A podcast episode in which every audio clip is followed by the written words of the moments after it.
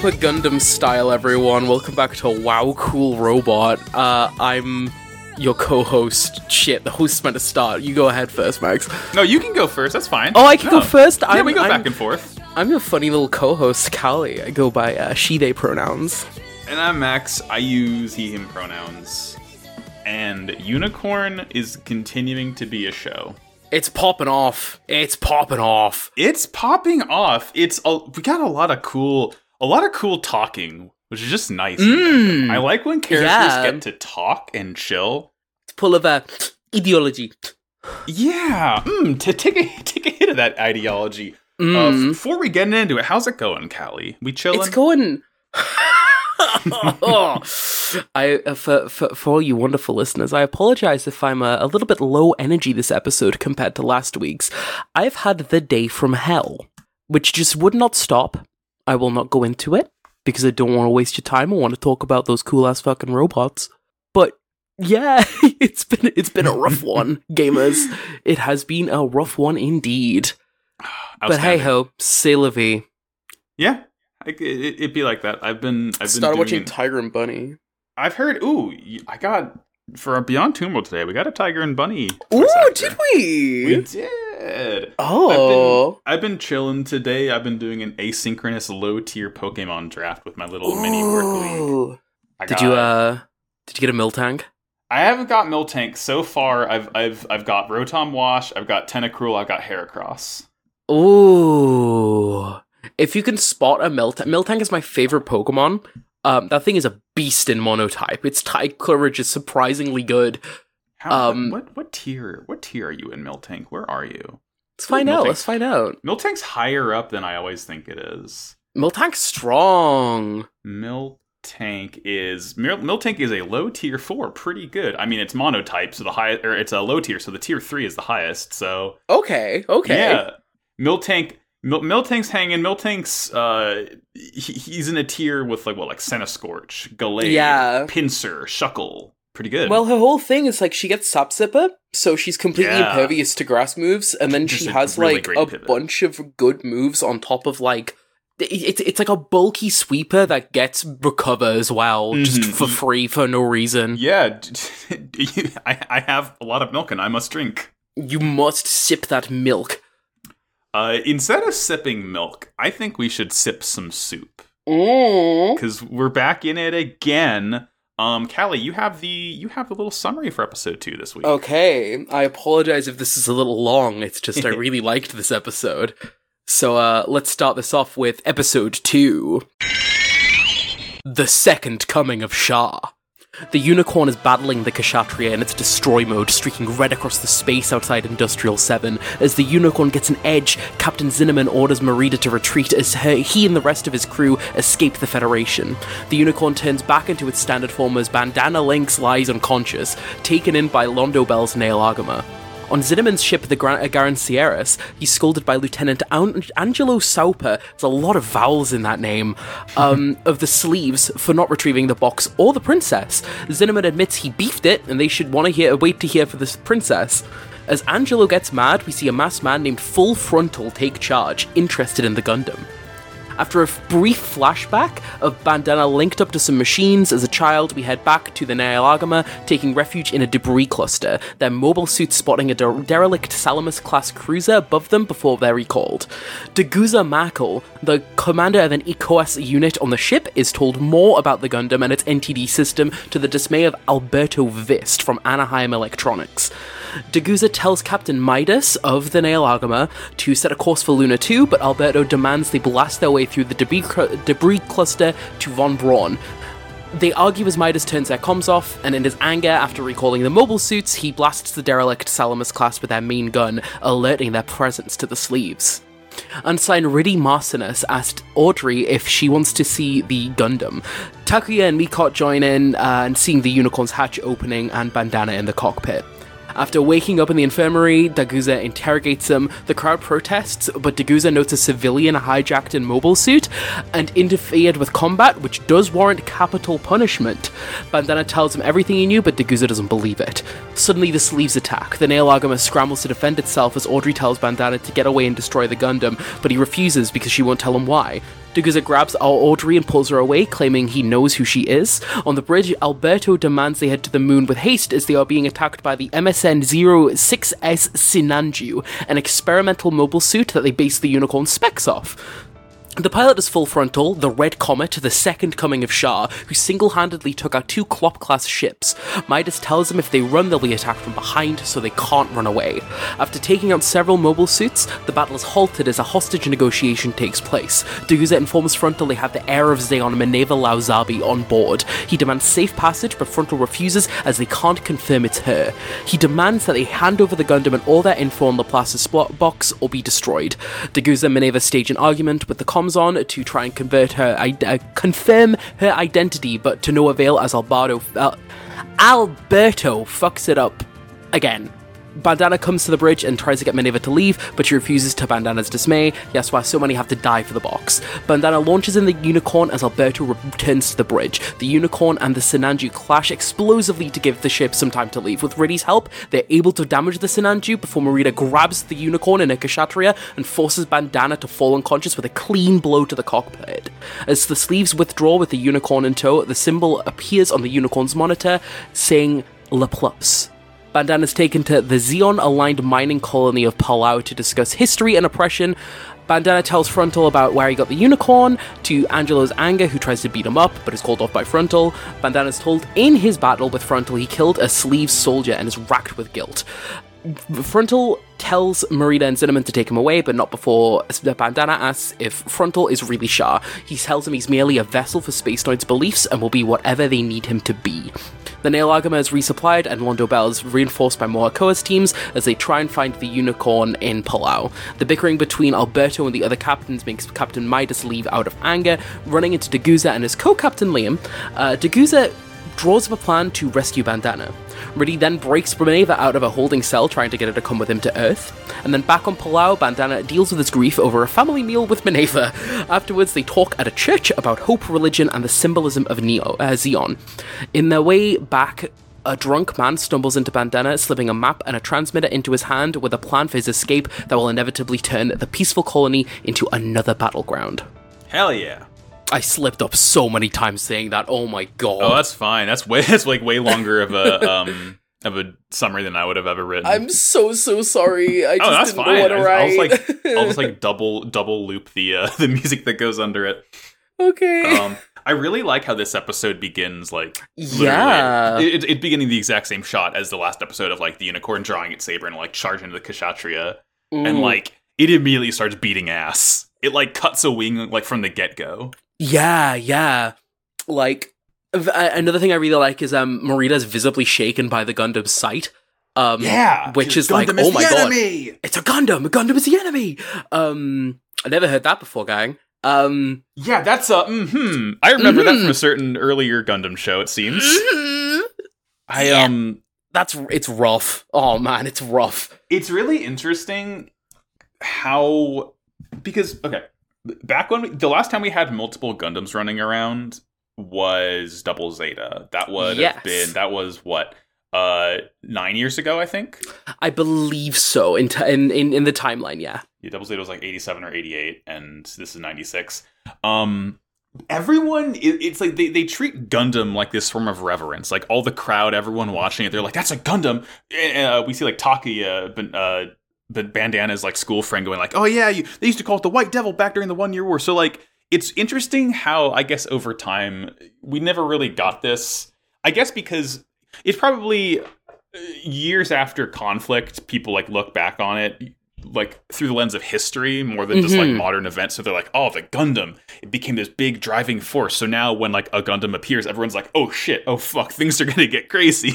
It's it's kind of like how um British people will like look at like Spitfires and stuff. It's this kind of Uh-huh. like icon of like this wartime kind of brilliance to them, which is kind of horrifying that like people look at such reverence at like tools of war. But like I think uh Gundam encapsulates that perfectly because every major war in history at this point has been decided by a Gundam. because yeah, the re- I mean, like the Federation won against Zeon, like Because once of the Gundam. V kicked off. Yeah, Yeah. Uh, Ah. then um, the Gryps conflict was won by the Zeta Gundam. Mm-hmm. Um, the both the Neo Zeon wars were like ended by Gundams, or the actions of Gundams and stuff as well. So it's kind of like I think it's a case of one of these things hasn't been made in a while. It has if you read Moon Gundam, but that Yeah, requires that's- that- reading Moon Gundam. That's Uh, the so thing. People you- don't really look at- think about that. Right. If you look at like the, all the canon, the the main like TV shows and OVAs, there aren't that many, and then there's like a trillion side stories of just like, oh, there's Yeah, like the fifty other Gundams. Gundams. Oh, check this out. I love the the thing is about that you can you can really slap some there's some self-referential kind of humor about that in Thunderbolt. Uh, where they keep getting sent like old MSs from like the like the month before with just a V fin and like a Gundam head, and they go, "This is exactly the same as this gun cannon you sent before." Like, stop sending us fake Gundams. These aren't real Gundams. You've just put a head on them. Uh, it's great. Um, so I think it's kind of interesting to see immediately this super important machine has just come out of the woodwork. hmm So people are freaking out, including like the person who's like fighting the Gundam. Um, and as a result, that's gonna fuck with them. Yeah. Yeah. Um. it- so Marita's fighting Bandana, and eventually, like Zinnerman calls her back as like the unicorn powers back down. Um. So so the the Garnseer is gone. Bana- Bandana's passed out. Um. We see Zinnerman getting chewed out by this funny little guy named Angelo. This this this sweet little twink. I think it's Garma. It, it it's Gamma, but like obedient. yeah, it's like Garma with a Char obsession. mm, mm. Gar- it's Garma- really really interesting.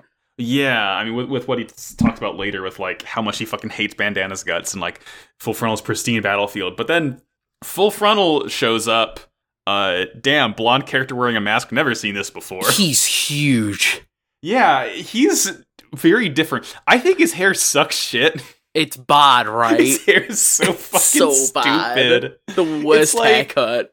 It's like he had a perm, but only to like the parts of his hair that go down past the mask. So it's like straight Yeah. and like pushed down from the mask, and then poof, the volume He's got these like in. four like shitty little curls over like the top of his mask too. Oh, he has- yeah, he has the fucking- down.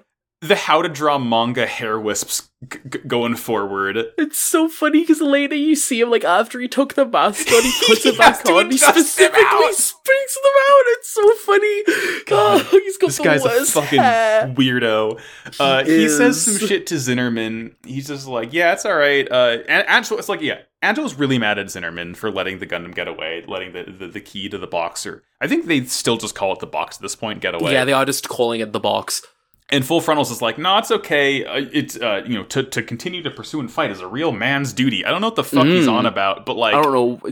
Damn, Chief. I don't know what you're saying, but I'll I'll back it. damn, the Char character is talking about weird ideology because it's getting I'm checking my Gundam box. It's confirmed. Mhm, That's definitely Char Aznable.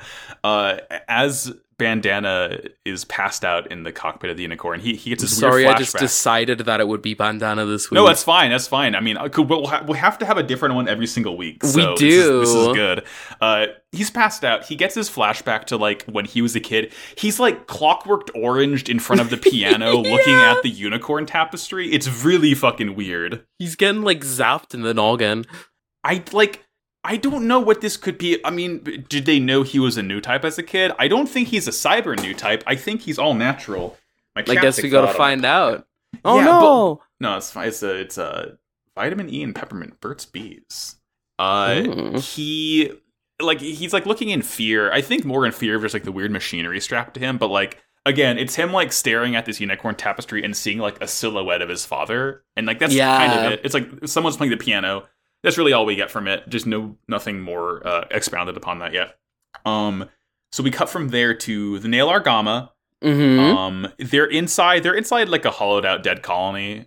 It's yeah, um, it's like a um, it's a debris cluster yeah. of just junk, and they find this like huge like they think they're about to be attacked by this huge like ship, but it's just a completely deserted Salamis class, Mm-hmm. which is like oh. Okay, that's a little weird. Why is that there? Why is it fully intact apart Yeah. from like What, what's just weird? being old? What what what the Nahel Argama doesn't see that we see is that there's like retro thrusters like strapped onto it that clearly are not part of the design. hmm so you know these the Rezels get sent out again. We've we learned the blonde kid is ready. Um, yeah, I already Boston don't is ready. I, from this episode, I already don't like this guy's fucking vibes. Oh yeah, you're gonna you're gonna I love wanna- the rest I of wanna, this series. I wanna, then I want to get rid of him. I want Um, to fucking push him in a locker, but not in like a endearing way, and like no, I'm actually it- I, I, I you want way. to bully him. I want you to be so sad you leave the school, kind of bullying. Um, we also learn we learned that uh, the the captain of the Nahel Argama is this guy named Otto Mitas Midas. Midas. Um, I, I was calling him Midas. He's probably Midas, but like I'm, I- I, am I- i fucking call him Midas because that's cool as hell. he's he, okay. I'm very endeared to him because he clearly He's a has- loser. He's such a fucking loser who has no power because at any given point in time, there are three different people who are so far above him in like the Federation chain of command he that he can't do fuck all on his own ship. I know it's so funny. His own crew knows he's incompetent and just kind of goes along with it. It's I I love Otto. He's so fucking funny. He's such a fail got, boy. he's got a little. He's got like a. He's got like an emotional support butch lesbian called. Um, He does, fucking he does. Liam. I love her so much. I love her vibe. I want to buy her a drink from across the room. She's Uh, never said anything to Otto that wasn't like dripping with sarcasm. Yeah, I love her so much. Oh, um, let's thanks, see. Liam.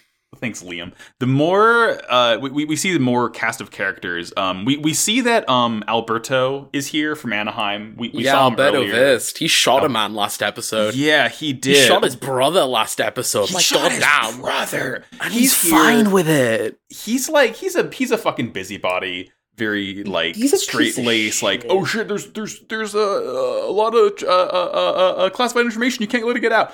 Um.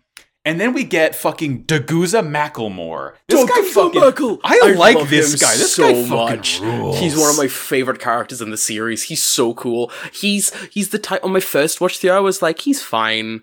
I like. I guess he's cool. On my second, I was kind of warming up to him a bit, and now that I've got that, like, kind of like, oh yeah, no, he's pretty cool. Like forefront in my Uh-huh. mind, I'm like, oh yeah, it's Daguza, dude. Oh, it's. Just I like- love this guy. consummate professional. Gen- like seems like a genuinely good person. He, He he's like he's the head of of his personal unit of ECOAS. Is like yeah. I guess what they're like Federation Special Forces. Yeah, they're special forces that um I think they're internal affairs. Okay, shit. All right, yeah, that, that makes a lot of sense why they're being sent out. I mean, because yeah, they have like that whole they, they have the Lotos. They have like these suits like literally made for stealth infiltration. So Mhm. that makes sense why they're the ones who are like trying to like get control of Unicorn here. They're really cool. I actually they're- really like. I'm not a big Fetty fan, just no, in nor, nor, nor should you be. I really do quite like ECOAS, though. It, I feel bad for it, but they're They actually have- kind of cool. They have little transformer suits. What's not to love? They also seem like the most impartial part of the Federation government. Right, because it- although like- they're trying to find out stuff about something that would, you know, they're trying to find stuff about, about the box. They're trying to stay impartial to their own kind of like people, though. uh-huh. is the That- vibe that- that I get from them. Yeah, I mean, like what Daguza says at the end of the episode of like how he wants to treat when when he goes back to get Bandana from um, Palau, he like wants to treat it like a rescue operation because he owes him. Like he's definitely is the kind of guy who's like has a level head and isn't just like the job comes first and nothing else. Like no, he clearly cares about what he's doing and who he's dealing. Did you catch that he was the fucking um guy who flashbanged the Kshatriya in the last episode? No, I didn't. That rules. Yeah, he's the one that gets out like the top of the uh, Loto, like flashbangs the Kshatriya, then bails from it before they destroy it. Fuck yeah, He's so rules. cool. He's so cool. um he's we see him with an engineer who's like hacking into the unicorn cockpit to get bandana out and like alberto freaks out because Daguza starts talking about how there's this thing is just chock full of psycho frame and the psychomu system the pilot can control it with their mind and and alberto like comes like tumbling in through zero He's like, gravity hey, hey, hey, no, no, no, no, no, no, no, no, no, no, no, no, no, no, no, no, no, no. I need to be present for all No. the discussion of the, the unicorn no, Gundam. don't say it it's, no, funny. don't say it. Don't just don't talk about my little lies I've made. I imagine Alberto. I, I obviously, um, funnily enough, um, not to not to give a preemptive, um, Beyond Two World. If you're listening to the sub, you dead ass straight away know that that is Okuyasu Nijimura. Oh, like, fuck yeah. is the same voice. Um, I don't know what he sounds like in the dub. he's he's just like a regular busybody like he, I was imagining he sounded like the berries and cream guy. Daguza, you cannot talk about the mobile suits technology. Talk about the mobile suit like that. I can't let you do that. I won't let you do that. um, but we, we we cut from there. We see Riddhe. He's um, introducing himself to Audrey and the other two kids, and he asks God, her if she wants. so desperate. I know he he and like she's not that old, right? I get no, she's like She's 17, but he's- seventeen, but he is. He says he uh, later in the episode. He says he remembers uh, seeing uh, speeches when he was a kid.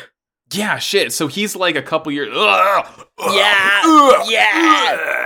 Because. Minerva was a baby during the one year. She was a literal baby. If he remembers, he he would have been at least like five or six at the time that like. So he's in his like early twenties, and this girl is like Yeah, seventeen. he's he's 23. Fuck this guy. the fuck asshole. this guy. On, do you want me to do you want me to look up his actual age? No, no, I I, I just like searched Riddhe Marcenas age and it just 23. fuck this guy. This guy sucks. He's Oh, like, he's yo, you bad." want to see the Gundam? And you know, M- Minerva's not that interested, but Taki is like, "Fuck, I want to see the Gundam. Fuck yeah!" I was like, And I want to see the tell, Gundam so bad. You can tell that he just wanted Minerva to be the only one to say that she wants to see the Gundam. Mm. But like, Micott's there, she's coming along, but she's like, you know, very depressed. Of course, yeah, because she watched all of her friends die. Yeah. Um we we see the bridge fucking Otto and his cr- bridge crew are just like listening to the comms of Daguza and Alberto fucking argue with each other and Otto's like turn it off. Just turns it off.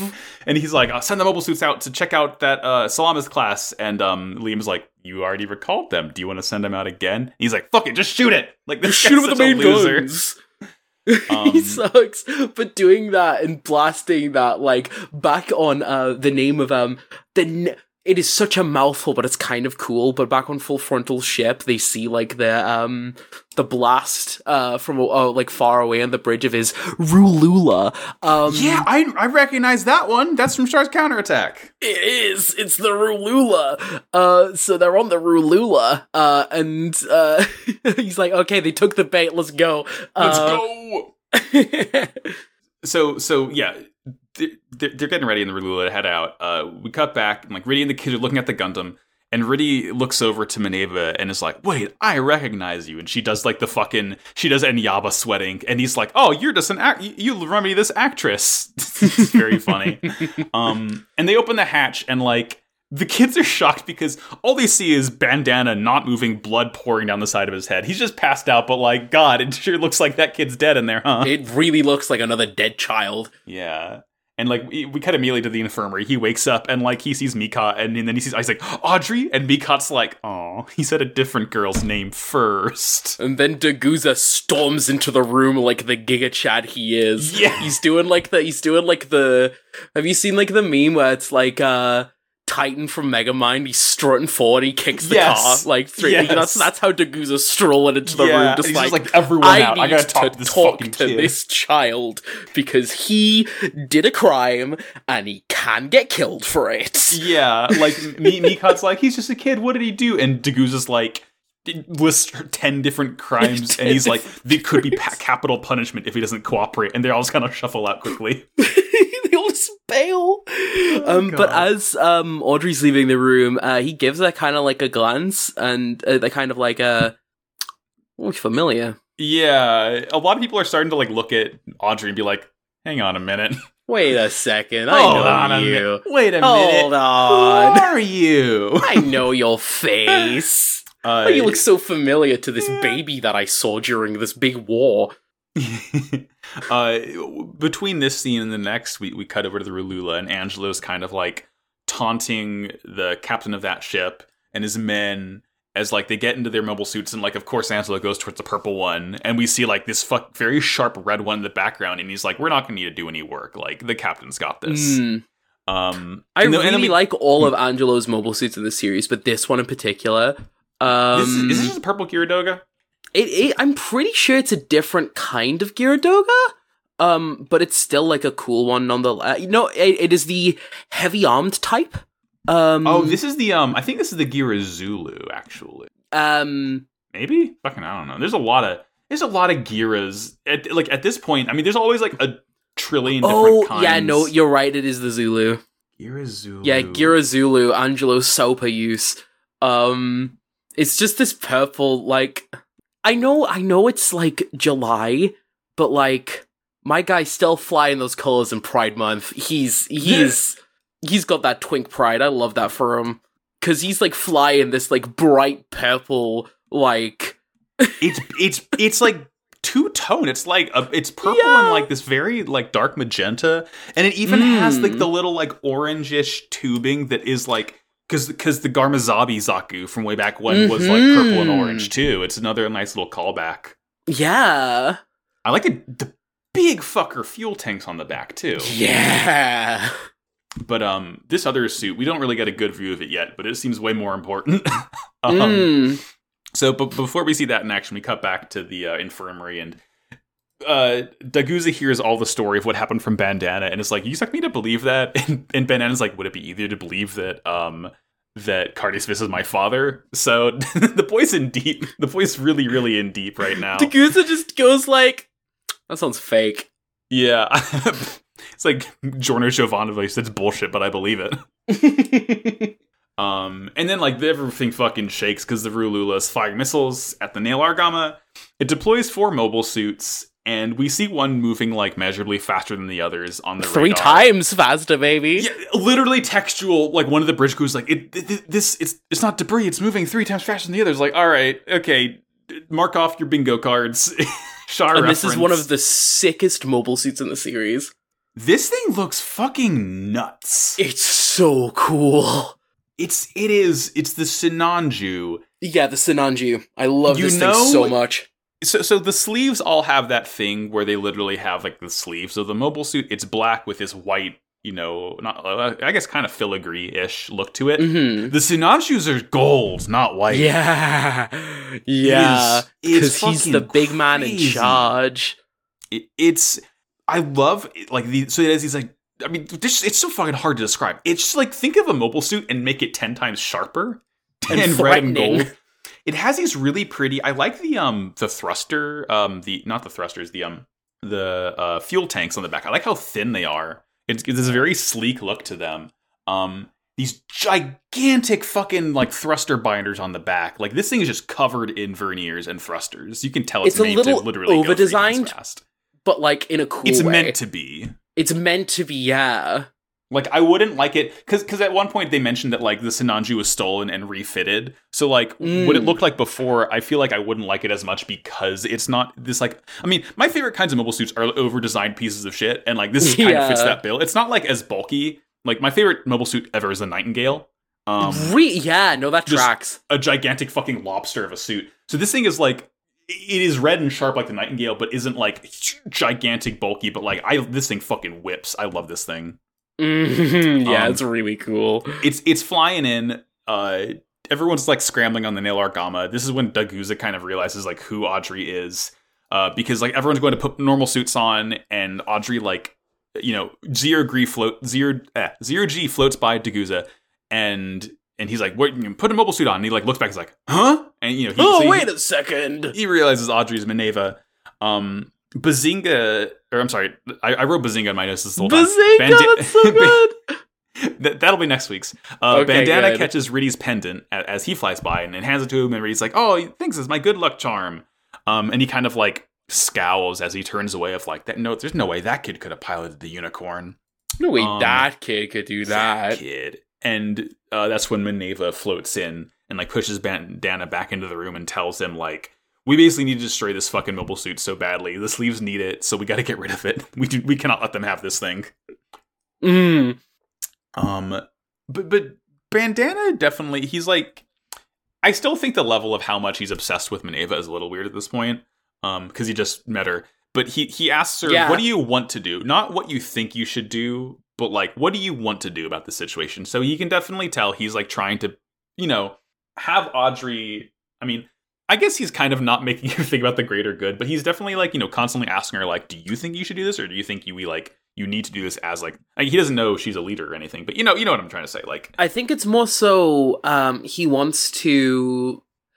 He said that he wants to feel needed by her, which Mhm. is like, my guy, that's really not healthy for your own self image. but like at the same yeah. time, like, I get it.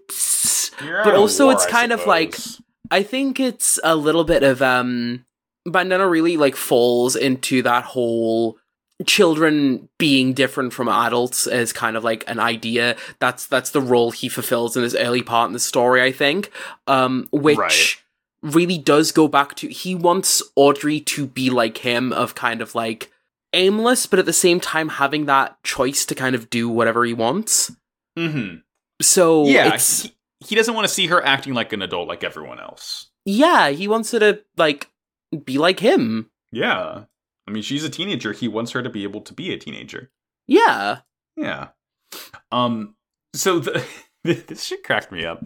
The Rizel's launch. Riddhe launches. Riddhe Marcenas. Did you catch the name of the the Rizel commander's captain? I did not. Can you tell me about it? This guy's name is Norm Basilicock. you, You can't name a guy that. Gundam? Oh, oh my god. I had to cover my mouth because my laugh was fucking peeking the microphone. Oh my god. This fucking guy. The silicock. This fucking guy, and he dies this Uh. episode too. Fucking ripped to a real one. He's part of the Romeo squad. It's like, what the fuck? This fucking guy. What a fucking Norm loser. Basilicock. The Oh. yeah, he's in the he's in the um Riza with the green lights on. They That's how you know it's the really called him man Basilicock. That, i- that that like beats out Christ. Kakarkan Kakuler as maybe the funniest Gundam name so far. I'm still I'm still a big fan of Jamitov Hymem. That's Um, another tremendous one. incredible Gundam name. I know I know there's some like wild ones inside series like Revive Revival, uh-huh. but like you, you don't you, You- don't they you- don't make them like UC Gundam names. They don't Uh, make yeah, you, you, called you Norm Basilicock. UC Gundam. It's so goddamn good. Norm Basilicock. Jesus, you can't name a guy that. um, people are, you know, they, they, they're, they're taken up. People are expositing about Full Frontal being the second coming of Char. His mobile suit's undefeatable. It, it was taken. Um, it was taken Is from Norm Anaheim and like Norman? was that? Uh, yeah, Norm Norman. short for Norman Basilicock. No, it's actually normal Basilicock. ah. Sorry, normal if it's a Basilicock. Let's be real. Yeah. Don't look. It, it can it can turn you to stone. Ah, no. Um. So uh, Alberto Sorry. rolls in. it's fucking. I can't get my mind off Norm Basilicock. It's it is it's it is the name of all time. I just didn't. I just didn't catch it when I was saying. Okay, we need to talk about full frontal, or I'm gonna die. yes, yes. So so full frontal. You know, people are expositing about him. Oh shit, he's the best. He- he's the red comet, undefeatable. And like this is when um um. God, I always, I genuinely always forget his name, Alberto, because there's Alberto and Angelo, and I constantly get their names confused. Alberto rolls in, expositing about it, and he's like, "Yeah, the uh, the sleeve stole this suit from us," and he like plugs in this little uh, credit card looking thing that like gives the tech specs of the Sinanju. It's funny how Or he just guess- had that on hand. That is very weird for him to have, but whatever. Um, and this is He's when just really proud of his portfolio. I know, yeah. I guess he's giving them the specs of like what it was originally. Yeah, because considering it was based off the uh, based off the Sinanju. Yeah. Um, but this is when Minerva walks into the bridge, and um, Full Frontal is like fighting a bunch of guys at once. Uh, Angelo tells his all of his men to stand down and not fight, like because Full Frontal's fighting like three different guys, and Angelo's like, "No, we're just get we just get in his way." Like literally, don't help him. We just we're just here to watch. yeah, exactly. They're they're the peanut gallery. Um, They're like the fucking like two Muppets that sit up in the fucking circle. yeah, at the they're. Statler and Waldorf exactly. Yeah. Uh, but this is when Daguza radios. Uh, you gets on the combat radio and tells the Sleeves to stand down.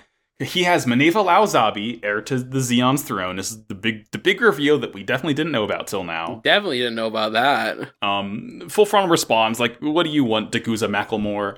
Um, Full Frontal doesn't really seem to care that they have Mineva at gunpoint. He doesn't I really li- care. They, they literally don't give a shit.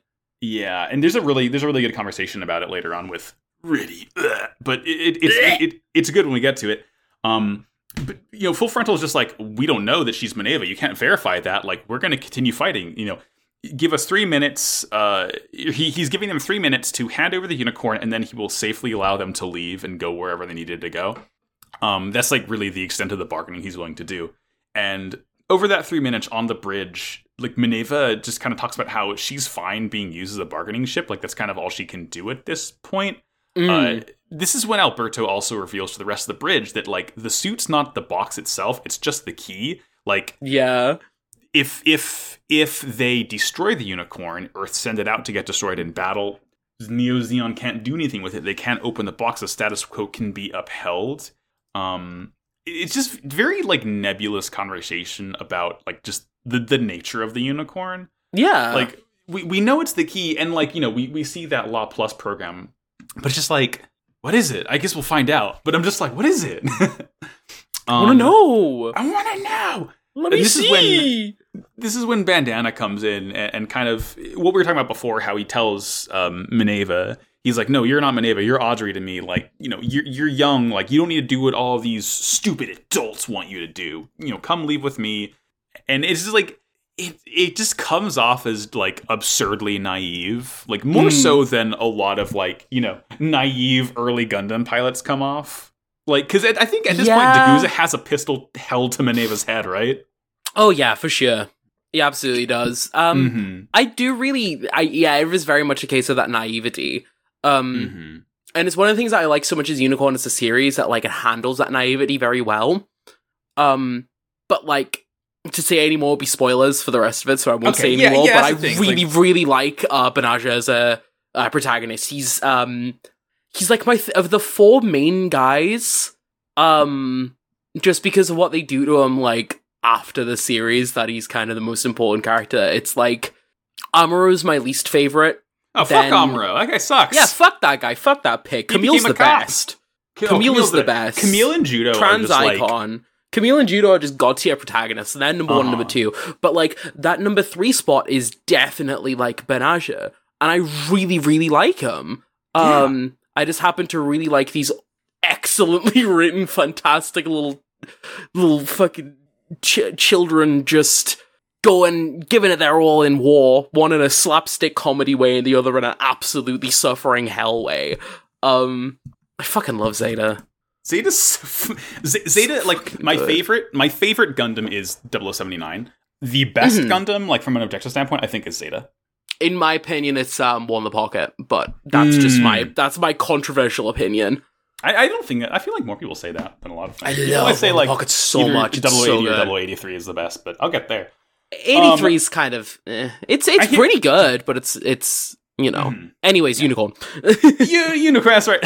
Um, so Bandana kind of comes to realize that like no one's gonna budge. So he was like, "All right, I'm gonna take matters in my own hands. I'm going to go out, and if I destroy that red suit, there won't be any problem, and me and Audrey can live happily ever after."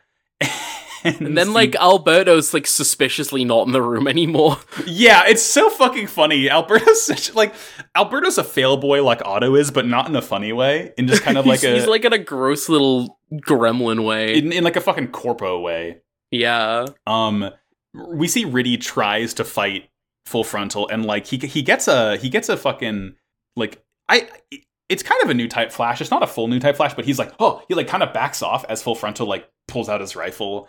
Um Mhm. this is when Norm Basilicock charges in. I really like how the. Rizel how the Rizel's beam rifle is also its beam saber. Like you Yeah. hold the entire gun as a handle as it Well, it was like that for the. Zeta too. That's true. Um, uh, because the the Rizel and the Re GZ are both yeah, based they're off all the they're all based on the uh, Zeta, and yet he charges in. He just gets fucked. Like he's done. Goodbye, Norm. Very very sad. Yeah, he gets you, shit sad to see you on. Go. Um, rip rip rip that fucking he got he got Basila cock and ball tortured right there. yeah. Um, Riddhe. Okay, Riddhe gets like an actual new type flash. So he's a new type. Whatever. Who gives a shit? Uh, he gets his new type flash as like the unicorn sorties, and Da- Daguza is so goddamn mad at Alberto for letting Banagher go out, and Alberto's just like, "No, it's fine. If the key gets destroyed, uh, problem solved, I guess." Mm. Uh, so Ba- Bandana goes out. Um, he has this like fancy uh normal suit he's wearing that like eh, uh, Alberto kind of exposits. It's full of some you know medical equipment that basically like it can puff up and like heal you and shit as you take on like the absurd G's the unicorn can put out. It's like a Yeah. suit designed to be piloted by. Or it's a, a suit designed to be worn by the unicorn's pilot and like no one else. That's kind It's of a cool just thing. It like the the magma diver episode of Evangelion. Oh, if uh, if you I made you think you- about that again, didn't I? The price of fruit is going up. Google ban- banana inflation to learn more. Um, oh no! Don't do that. Don't do it. Don't do it. I'm do warning you. it, Don't. um, it is actually pretty cool where like um he like puts on the thrusters like super fucking hard and like the around like the thighs like the Yeah, it suit up. puffs up a little bit um to deal with the g forces. It's sick as hell actually. you know what's also sick as hell? Unicorn has a special gun. The, the beam magnum. This shit fucking whips. It's the coolest fucking thing. It's so Like- strong. the the Zeta like Gundam's guns had like battery packs. I remember a big deal in Zeta is a lot of the times like Camille would go out with like battery packs for the Zeta's rifle. This is like an actual magazine. Like it's a clip. yeah. Like it's five little guys that stack together and like when he fires it one pops off and the next one comes in and like he stare he, he stores a, an, an extra um magazine like both on the rear skirting of the unicorn Mhm. this thing, this gun, it like fires and it's like this ball of like light that like kind of grows and then like Mm. bursts out and like it melts everything. At one Okay. point, yeah, So, um, some fun little information about this that goes back to um, uh, one of the build series. Um, we see one of the like we see like a um, like a first like uh, like an RX seven eight like two Gundam like try and fire the uh the the the beam magnum the unicorn has and it just rips the arm off it completely because the kickback on it's so insane because it's that strong a gun. that's that Um, rules. Uh, I think I I think it's in narrative. I think there's uh, an MS that um, oh, it's so cool. It like it fires a beam magnum, but like instead of having more like rounds for the beam magnum, it has extra arms because every time it fires it, it breaks the arm and it needs to be replaced. that fucking rules. it's so cool. Oh, I, uh, I haven't watched narrative yet. I'm so excited. I, I held off from watching it um because I knew we'd be watching it on here. Yeah. I'm so Fuck yeah. excited for narrative. Let's let's watch the show that it's meant to freaking be a sequel to first, though. Yeah, this is, the narrative unicorn. Oh, you mean narrative's prequel? Oh, oh, Um, you mean you mean narrative? so, free? Oh yeah, we're gonna watch narrative Angelo next episode. really- By the way, guys, next episode's narrative. That's how it works. Borative, Borative, or nar- it's nar- narrative, or sorry, it's Borative's dad narrative. That's what it is. I got there. Uni- unicorn next generation.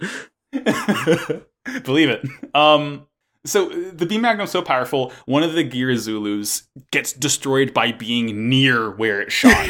yeah, like it gets fucking bisected by like just the heat this thing puts out. Holy shit! like just like an offshoot of like some of the heat of like this beam magnum. Um, Ange- just oh, I'm Yeah. dead. fucking nuts. A- And Angelo gets really goddamn mad that he has to like desecrate Full Frontal's pristine battlefield by like firing on Riddhe because Riddhe rolls in and like wants to flank uh, Full Frontal with um, Bandana.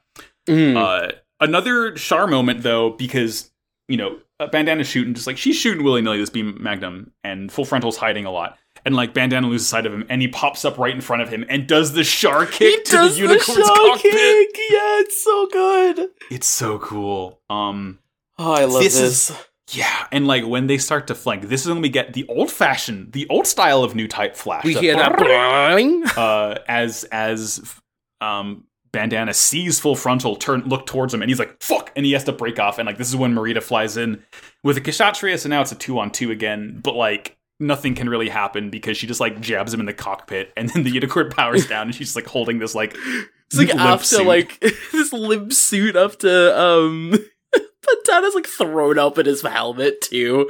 yeah So He- gross. he throws up he's like Audrey and passes out as like Marida's like holding his fucking rag doll Mm. oh it's so funny and this is this is when that law plus symbol appears in the cockpit as he like, passes out yeah. I wonder if that'll be uh that'll be important. Probably not. That's probably fine. Doesn't sound like anything else, any other box from this series so far. Um, this is when we get some good ideology to this. This is a, unfor- a good conversation with a character I don't like. uh, because Riddhe, we're back on the Nahel Argama after the battle. Like the sleeves have taken banana. It's fine. Um, Riddhe is talking to Mineva in her in her like room in her cell. Um, he's really fucking mad at her Mm. because he Mhm. remembers when he was a kid, he saw a Zabi speech on TV as a kid, and he's like, "Say, see, Zeon, say it!" Like he's so fucking, see the words. He's fucking pissed. He's like, he tells Neva that as Bandana passed out, he was saying your name. Like, I don't know why that's the thing he has to be mad at about. I guess because he he's a Bandana's fucking competition. loser. Yeah, this guy fucking sucks. Ah, yeah, this seventeen-year-old child. Yeah, well, I'm gonna, I'm gonna fucking, I'm gonna be mad at this like really. other child her age is getting more attention than I, the 23-year-old pilot, am. What a weirdo! I do not like guy Marcenas. sucks. Ah, dirty little nonce. Uh, but the, the the kind of gist of this entire conversation boils down to they both kind of have really important names, and if anything, the Marcenas family was like the pre-Zeon family who believed in like humanity and space as a whole. To kind of distill it, um, Minerva says Full Frontal doesn't care about recognizing Minerva as Minerva, recognizing the Princess of Zeon, because the Neo Zeon and Federation had begun to make amends, or so they were, until the Unicorn appeared, and the threat of the box rose up once once more. So the Federation is willing to trample everyone in their way to secure, you know, lock it down once more. Um, everything gets covered up. All of Industrial Seven got covered up. Um, Yeah. the Federation will do literally anything to stop this. They'll break off all these ties that they were rebuilding.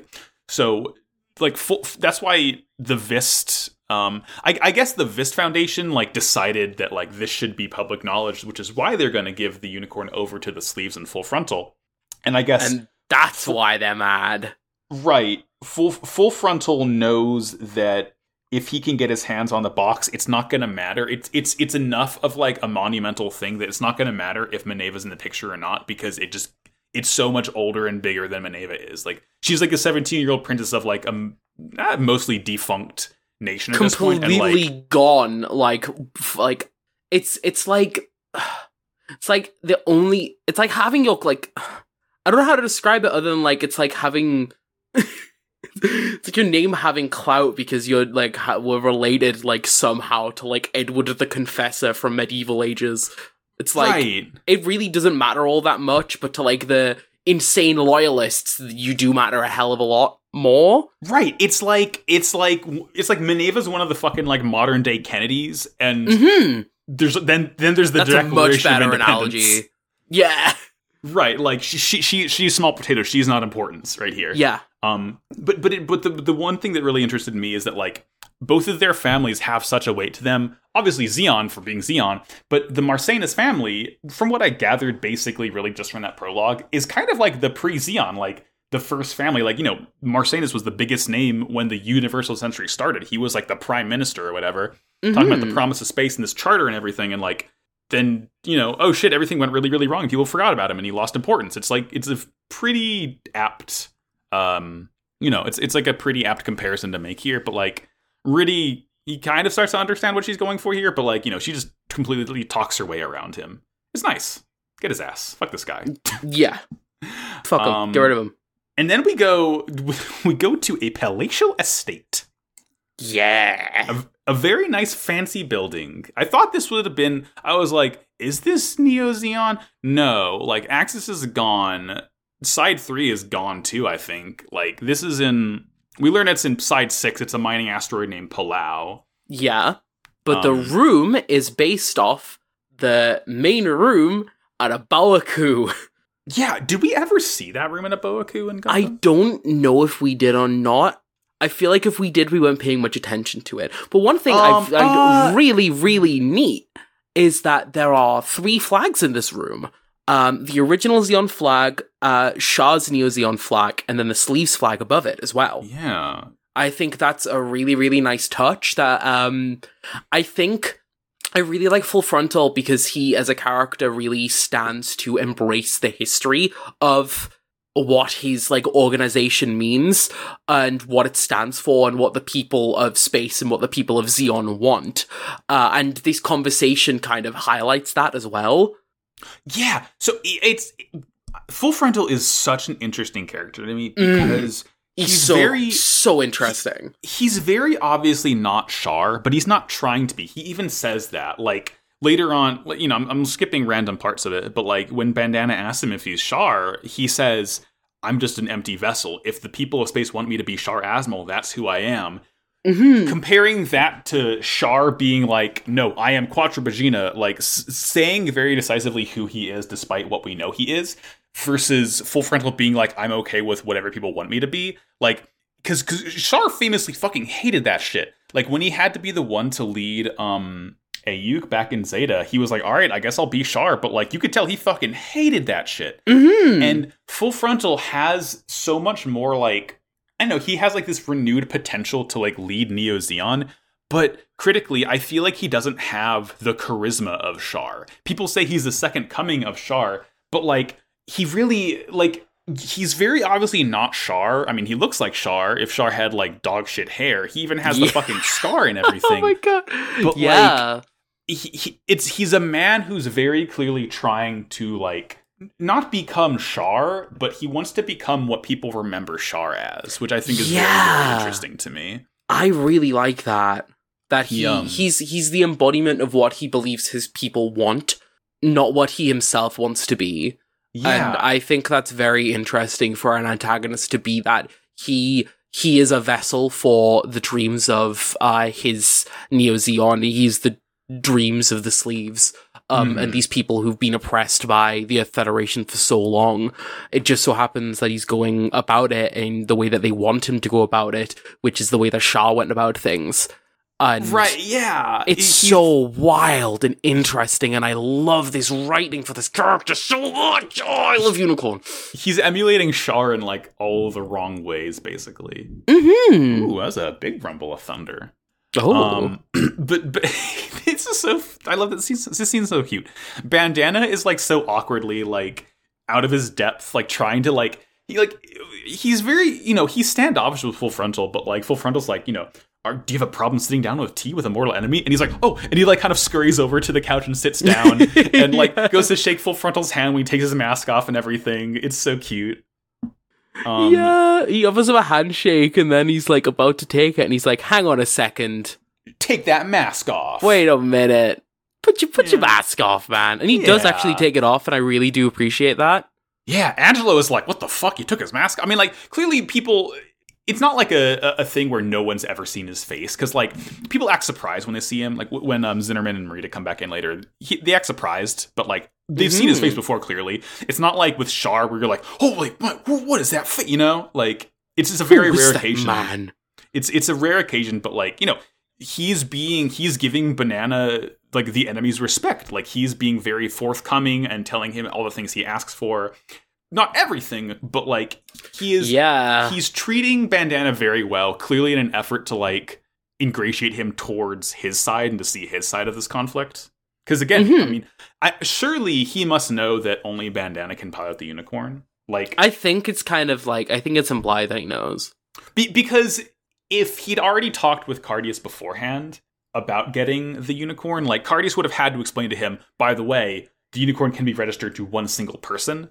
So the fact that Bandana was in the cockpit of Unicorn, I'm, I feel like Full Frontal has to know that like only Bandana like, can be the one to use "Aw, What you done that for, bandana? Yeah. You you you got it. You you you got your you got your little teen boy cells inside it. Now I can't use it. Come on. Um.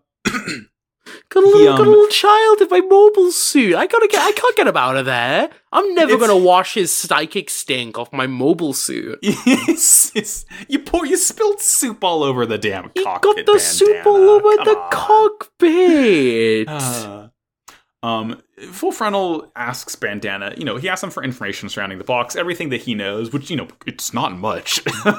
yeah. Um, Ben, Bandana's like, you know, Mineva tells me, or Audrey, because, you know, he's, he's like refusing to recognize her as Mineva. He says that, you know, she says if you got the box, it would just mean more, more war. Everyone feels the same way after Industrial 7. Um, and Full Frontal asks Bandana, like, do you believe in such a thing as this box that can, like, supposedly start a conflict or end all conflict? And Bandana's like, well, uh, history, and he just recites, like, uh, discovery of Minovsky particles, the colony drop, the Axis shock, like all of these things that happened that like became these you know pivotal points in UC's history. Um, and Full Frontal starts to kind of like wax poetic about he wants to make a better future for space noids. Um, and like it really seems like Full Frontal is kind of learning from the mistakes of Neo's of Zeon as a whole but like more from Char. Because like it's again, I, this guy can't be Char. Char's fucking dead. Char's very, very gone. It's interesting to me that Full Frontal has like it almost feels like he has Char's knowledge. You know, like he, Mm. it- he very much does seem like the second coming of Char because of the things that like he knows. It's like he's learned. It's like fucking like like Char died and then like oh he had an extra life and came back as full frontal or something. I guess that's what the kind of the implication is with the soul second coming of Char thing. Yeah. But full front, God, he's such a fucking cool character. He's so fucking cool. Yeah. Um, but be- by the end of the conversation, he calls Zinnerman in to retrieve Bazinga, and, and you know he's just going to basically have Bazinga or Bandana, whatever the fuck his name is. He's going to have Bandana hang out with Marida just to kind of like learn how to hang out with Neo Zeon, pretty much. Like he just Yeah. wants Bandana to learn how to respect and work with these people because Like we are people too. We want you to live our way and kind of. I know our way is different to your way because you went to like Amazon college, but you know that's fine. We're gonna we're gonna take you to a nice family meal with this like pilot that you fought on the battlefield. Oh, that part was so cool. Um, before that, though, we, we cut back to the Nahel Argama, and everyone's everyone is just fucking pissed at Alberto for sending the unicorn out. Like we have to get two ECOAS teams to team up together to infiltrate Palau and get the the suit out. Like for some reason, Alberto is the one briefing them on this, and like yep, and it oh. sucks because nobody likes him. everyone hates him. And like Otto just like excuses himself, and he just has like a fucking tantrum in the elevator, kicking the. does. He's Otto is such a fucking funny guy. He's like discount Kylo Ren. He's like angry and impotent, but like doesn't have actual power like Kylo Ren does. He's like kicking, like he's kicking the wall of this like lift in as he's going up to like a different floor. And as he kicks like the door of it, like the door's open and he slips out to Daguza and Liam. And it's like they're both just looking at him like, we gotta look after you, man. Yeah, and like and and he's really fucking mad about this whole operation. He doesn't because like. Again, the entire thing is he's the captain of the ship who has literally zero authority because there's always someone higher up above him. hmm and um Daguz is like, you know, actually, I'm kind of fine with the plan. Like, we get to, we can, I'm, I'm treating as a hostage rescue to get Bandana out of there, so it's not all bad. Uh, he's very just like calm and collected about it, and he mentions he's like, by the way, I hear your ship has a hyper mega particle cannon, and then we just kind of like switch over from that scene, and I remember that shit. They had to shoot that shit into fucking like at the end of Double Zeta to rescue Judau from when he fought Haman. I remember when the Nahel Argama got that big fucker gun. That's a pretty, that's a pretty interesting callback you make there Yeah. to Double Zeta. I'm sure that will come up again. Ugh. Oh, also, uh, at one point we, we we see we see some new suits in the hangar a little bit earlier on. Um, one is definitely like some, it's like some Jegan custom, but the main thing, the fucking Delta Plus, Yeah, the Delta Plus. it's like it's like fucking twisted Hyakushiki. It's so Yeah, fucking cool. it- it's I, like I don't think it has that beam coating anymore. Um, no, 'cause it's, not, bright gold, but it's like it's like a it's like a goth Hyakushiki. Yeah, it's like it's like this like very like dark gray blue color. Um, and it has like red eyes. It looks fucking sick. This thing's cool. Um, so cool. R- Riddhe stares at it very like knowingly. I guess he's gonna fucking pilot it. Who gives a He shit? He absolutely will Fuck with how he guy. looked at it, and it's like, Yeah. come on. um, so we cut from there to like full frontal getting intel that yeah, ECOAS is probably gonna attack Palau next, so we got to be careful here. um, because they know like they know that it's like a Neo Zeon sympathizers running it, so they know Mhm. that's probably where they had to have gone. Um, we we see um Bandana and Marida eating with his family, and like it's really interesting to me because you kind of think that like I maybe this is just like the the artist just wanted to draw some nice food, but I would have expected them to be eating like you know very like gruel. basic food. Yeah, they're eating like paella and jamón ibérico shit. Like they like really nice like Mediterranean food. And I was like, I think what the, the, hell? thing is about that though is Mediterranean food like it's very nice and it's very like nicely like made and stuff, but it is very kind of low cost. Like paella's like um main ingredient is rice. That's true. I mean, I, I guess I, I guess that's speaking more of like living in like Northern Virginia. I mean, well, there's nice food here, but like if I went to go get paella, that would be like a very extravagant thing to to either make or to buy. Mhm. But I see this and like you know this, this family's eating these this very like colorful food. I don't know if it's like a statement on anything because it doesn't really tie into anything else. But I was just like kind of surprised that they weren't just eating gruel like you said. um, but th- this is another really really God. I, all the conversations people have in Unicorn, like all, like, so good. it's so fucking good. Because the main thing here, uh, Bandana and this kid are arguing, and they're basically like arguing that the kid is like, "Oh, the Federation fucking sucks. They're killing us." And Bandana's like, "Well, Neo Zeon sucks too because they they attacked first. And it's like you can very clearly tell the whole point is that oh shit, side A thinks side B is the villain, while side B thinks side A is the villain in the exact same way. War is bad. I mean, Yeah. not not as like ham-fisted as that, but it, it's like you can tell the kid the kid is raised on this propaganda in the same way Bandana was raised on this propaganda.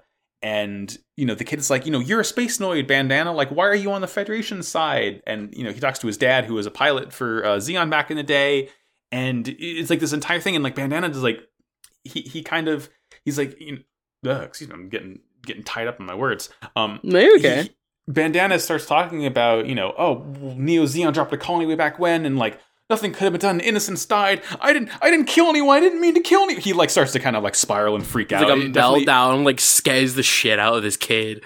Yeah, because the kid starts crying because, like, you know, it's Bandana trying to justify his argument, and it very quickly turns into Bandana after. Because, like, oh, I don't think we really mentioned it. Um, Angelo informs Bandana in the scene when he talks to Full Frontal that he killed a pilot by shooting his beam magnum wildly, and even Full Mhm. Frontal's like, it was a stray shot. I know it wasn't intentional, but like, he has to reckon that he now has like human blood on his hands, and he can't justify his argument when he's like also having like a fucking panic spiral because he's realizing that he definitely ended someone's life. yeah. God. Um, but that's when um Marida comes and it's like, all right, we're going. Come on, come with me, kid. We're going to church, Uh, child. Come on, let's go. we're going to church. Sit your sit your ass down and pray. We're going to church. Uh, Come big on, fan of- let's big, go. Big, big fan of Hozier. Come on, put put on your Sunday best. wow, have you seen her? She's absolutely not straight. She's absolutely loving that song. Mm. this is interesting though. It's it's I don't know if we've really gotten a representation of Christian faith in UC before. yeah, it's wild. It's it's it's it's just it's a very nice ornamental looking cross. It, it's like this makeshift church is kind of like dug out almost. And Marida tells him, she's like, you know, no war is ever truly justified, but you can't save human lives and be righteous at the same time sometimes. And she takes him, you know, she shows him this church, and she exposits that like when people first were uh, sent into space, it was kind of an exile, and humans naturally kind of flock towards some kind of light, right? And she gets to, she gives this interesting line about like the sun, you know, the sun is the light to Earth, but once you're out in the asteroid belt, like the sun is like any other star, so you got to find your own thing. So he talks about how people found religion at first, and then it kind of became this Zeonic uh, Spacenoid philosophy that people that became like humanity's new god in space. Yeah. God, That's this is such a cool thing for Gundam to explore. Cool ideas. I love unicorns so much, and it comes back to that like idea of the unicorn as a beast of possibility as well. Of like what separates a god from being a beast and that kind of thing. It's like people look up to these lights, and Yeah.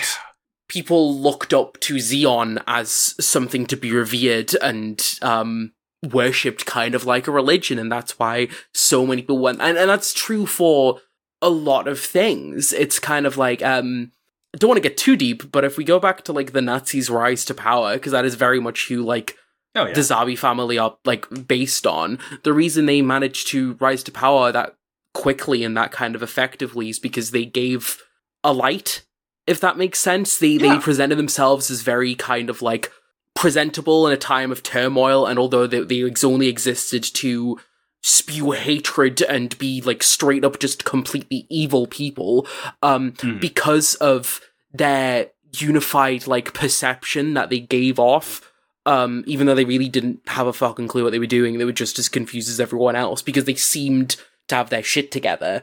Yeah. People just flocked to them and followed them, and it's a very similar thing to what happened in with the Zabi family. And it's why so many Right. people still look up to Mineva as this next hope, and it's up to her to kind of stray from the the horrible shit her family did to bring that new future that everyone wants, that everyone needs to be. And I think that's why she feels so much pressure because she's carrying the hopes of Like every millions of people. Yeah. And she's 17. That's a lot to put on a fucking kid. Poor fucking kid. Oof.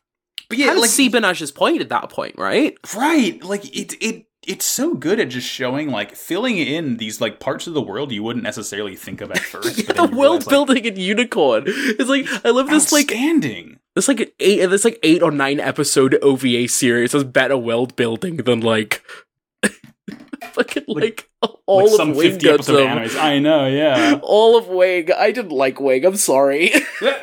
it's fine. Capital F, fine, I guess. Compared to this, though, I mean, Unicorn's already like pulling ahead. Hot damn. yeah. Um, th- the last part of this conversation is Marida telling Banagher, uh, it's like, don't worry about the lives you take in battle. You have no room for regrets. You can't undo what you do in battle. Um, you know, when you're when when you're on the battlefield, you and your mobile suit become one entity, a pilot. And he's like, Miss Marida, do you pilot a mobile suit? and then I'm like, oh, he doesn't know. and, and she's like, "Yeah, I do, kid. Yeah, I, I do. I do, kid. Sorry." yeah, it's it's oh, it's very funny. oh Uh, my god. at that moment we kind of we we, we see ECOAS infiltrating Palau. Um, in, It's a their- really in- cool scene. You just see those lotos just tumbling towards things after they- hiding in they- the they WB pop out of the, they pop out of the yeah. I love the fake balloon asteroids. I love them Um, so much. I love that like it was introduced as like a bit in Zeta, and now they're like plot relevant. Like, I know it's like pivotal decades infiltration later. tools. Yeah. because because it makes sense. To be fair, Oh yeah, absolutely. You don't have like X-rays. You're just looking. You're just looking. I mean, if Um, you did have X-rays, like everyone would be like dying of like just radiation poisoning because it'd just No, be it's fine blasted to with like X-rays the entire time. They'd be Minovsky X-rays. It's fine. oh yeah, no, it's fine then.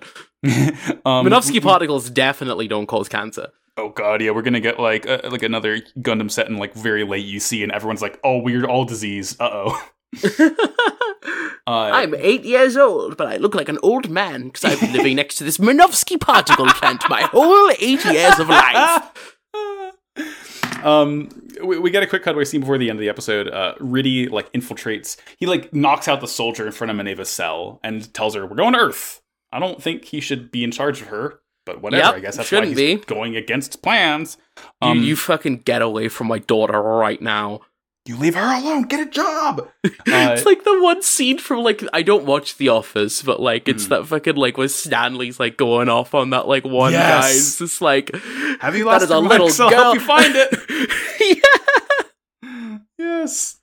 so Um, good. But the last thing that happens is um, Bandana and Marida are like walking through the streets of Palau, and like this this drunk bumps into him and like hands him a crumpled up piece of paper and a pen.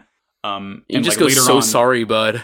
Yeah, and like later on, Bandana looks at it, he opens it up, and it's like this hollow paper, and like shows him a map of Palau and shows him where to be at at midnight uh, to get picked up. Otherwise, I can't guarantee your safety. And he's like, "Huh? Uh oh."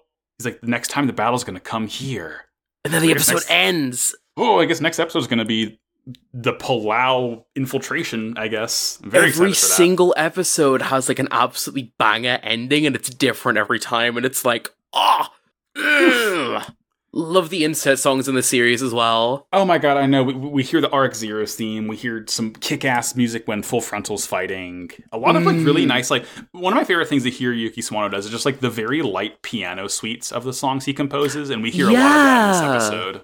oh man King of Leitmotifs. Absolute leg not not not hmm No, that's Toby Fox, but that is toby He's- he's good Fox, at it. but he's, He- very he's good at- close he's very yeah, close he- he's good at writing, weaving his his themes into other other musics. can't believe um, toby fox beat the shit out of Hiroyuki to have to, have to, to fucking Oh, yeah, I mean, he just like beat him up A- it's just like I'm the king now Yeah. i'm the king i did music for homestuck Yeah.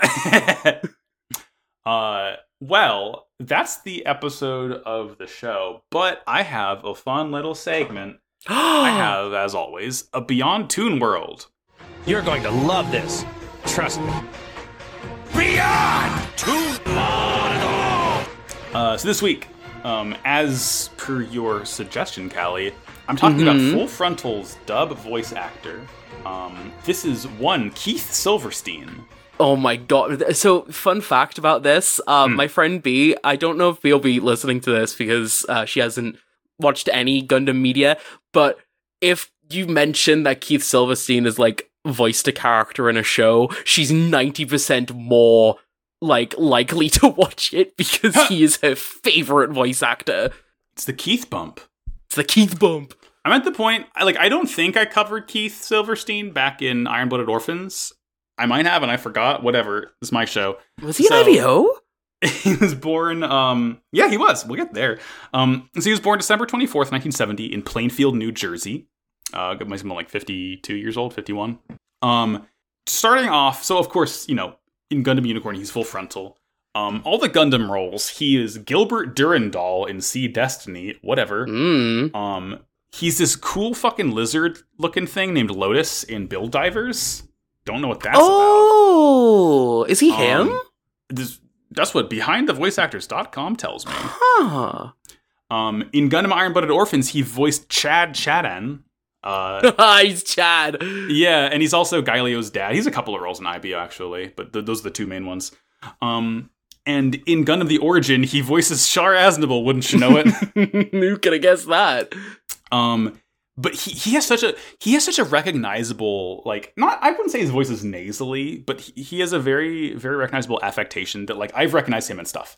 Um, Mhm. So the, the the first thing I recognized him that I remembered his voice in in the modern the Viz dub of Sailor Moon, he voices Kenji Tsukino, which is Usagi's dad, um, Sailor Moon's dad, and Soichi Tomoe, who was like a villain in season three, who like shows up all the time. Like he he's just doing his voice actor voice for that, like nothing different at all.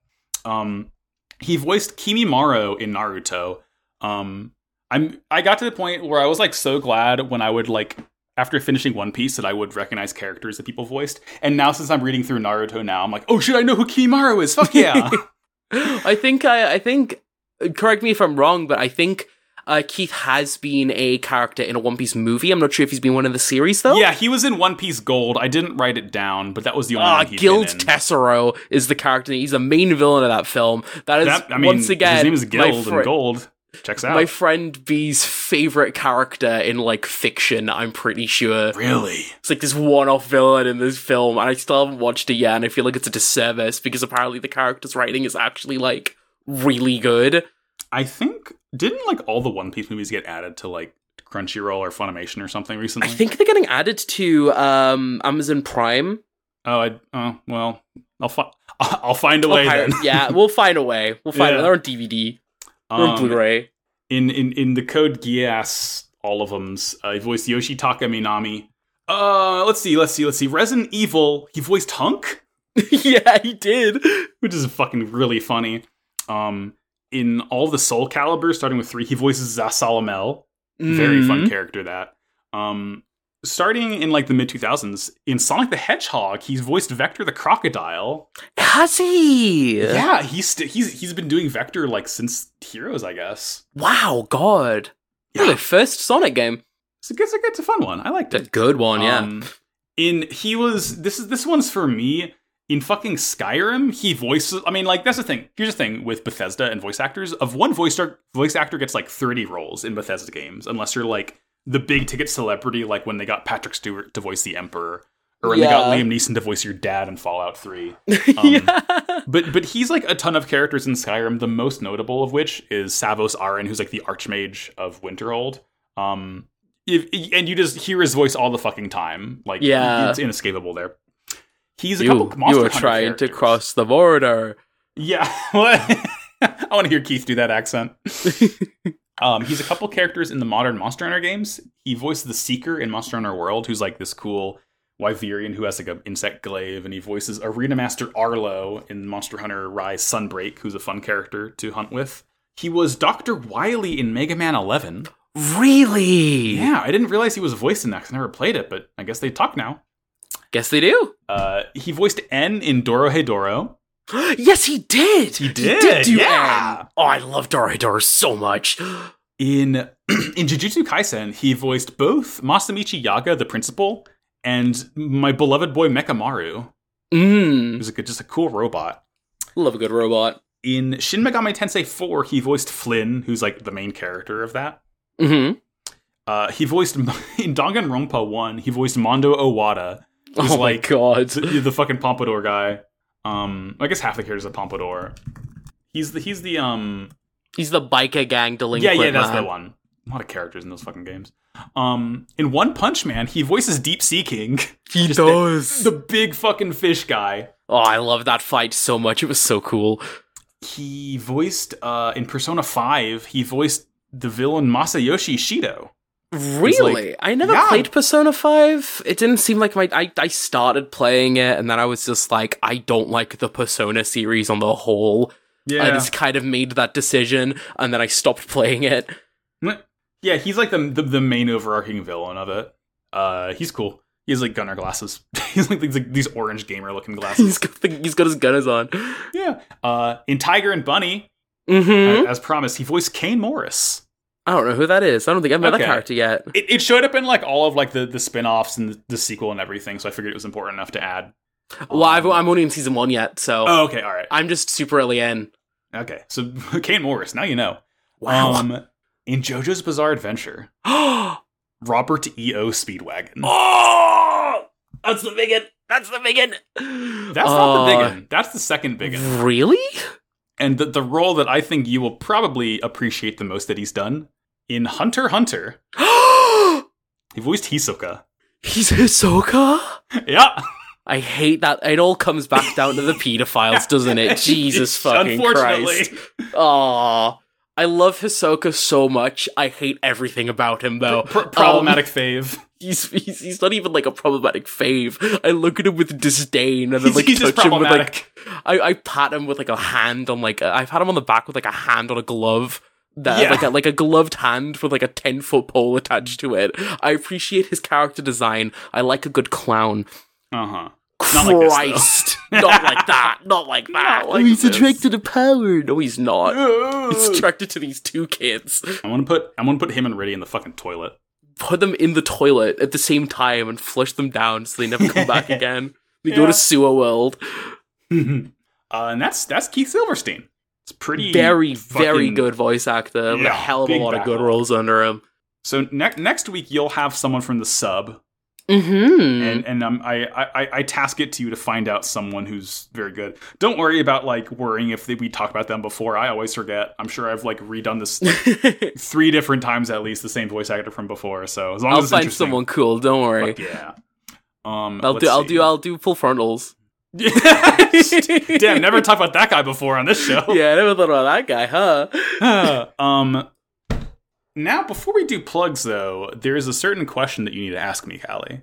Oh yeah, what's your robot of the week, Max? I have, I have been playing. What have I been playing? Me, I always base it off of like the games I've been playing, which hasn't been a whole lot. Mm. Um, it's been a lot of fucking Monster Hunter, and I guess have I made this one before? Okay, oh, fuck it, I'll do it again anyway. People have done Bender like five times because the co-hosts hate me. But in um in the final boss of Monster Hunter Generations Ultimate is this thing called Ahtal-Ka. oh, I've is- heard about him. It so so she is this like um praying mantis Egyptian themed empress giant bug That's And- really cool. what she can do so the whole fight she like uses her silk to like pull up like metal and machinery from the ground and like whack you with it and at points in the fight she does this thing called um, the empress's throne which i just posted an image of she just basically like slams together every piece of metal and machinery in her arena to this gigantic walking like dragon Oh, thing that rules. it's like it is a bug powered robot it is the sickest shit in the world That's so Um, fucking cool. That that's my robot of the week, Ahtal-Ka's walking throne, because holy shit, it's really cool. It's really fucking cool. Monster Hunter's fun. I can't wait till they add more uh more of them to hunt. They're adding an invisible guy next update, which is exciting. That sounds um, very interesting. And that's my robot of the week. It's Ahtal-Ka's uh Empress's throne, whatever the fuck it's called. Um Callie, now it's time for plugs. Where can we find you Oh, on the internet if we wanna? I you, can, you can find me on twitter.com uh, at Cowley, which is uh, C O W double L I E. You can also find uh, an empty Twitter page that I still haven't set up, but I have the Twitter page uh, of a book that I'm writing. Um, I I forever will hate the NFT community because they they ruined and stole the one good name. Um, but it is at Other Side Novel, all one word. Other Side. I'm not going to spell that because you kind of know. Uh, they It'll, an it'll, it'll MMO be linked about in the it description. yeah, it'll be there. It's I'm I'm gonna get around to setting that up at some point. Um, just kind of getting a bit of like stuff about it on there.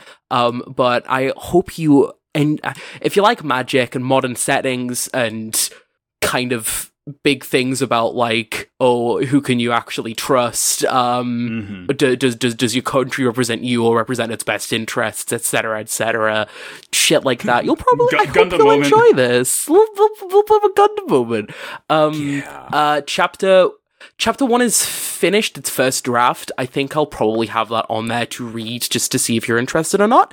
Um but yeah if you would check that out that would be uh big it would mean a lot to me um Fuck so yeah. that uh, once again is at other side novel all one word Outstanding. Um, and I'm Max. You can find me on Twitter at MaxyBajillion. I have other shows. You can listen to Pod Agreed, which is a Yu-Gi-Oh podcast. We're starting season four soon. It's going to be kick ass. That's at Pod Agreed Cast on Twitter. And you can go to Slappers Only Pod on Twitter to listen to Slappers Only, which is a video game music showdown podcast currently on hiatus, but we'll be back at it eventually. Um, I have a, another a fourth one called Nevermind the Trollocs about Wheel of Time show. That'll be back whenever the fuck that show releases, like next year, I guess. Um, yeah You can go to noisepace.xyz to find this and many, many more shows. You can go to Wow Cool Podcast on Twitter to see us on Twitter. You can uh, just links in the description to join our Discord, hang out, post about Gunpla, what have you. And that'll do it for this week. Um, Hell We're yeah. back at it again for the third episode of Unicorn. This is going to be probably a whole lot of fighting in Palau. i sure do love civilian casualties Outstanding. And what do we always say to close, Callie? what what's bad guys Wow, cool robot, though. I don't know why I said it that way. Bye. bye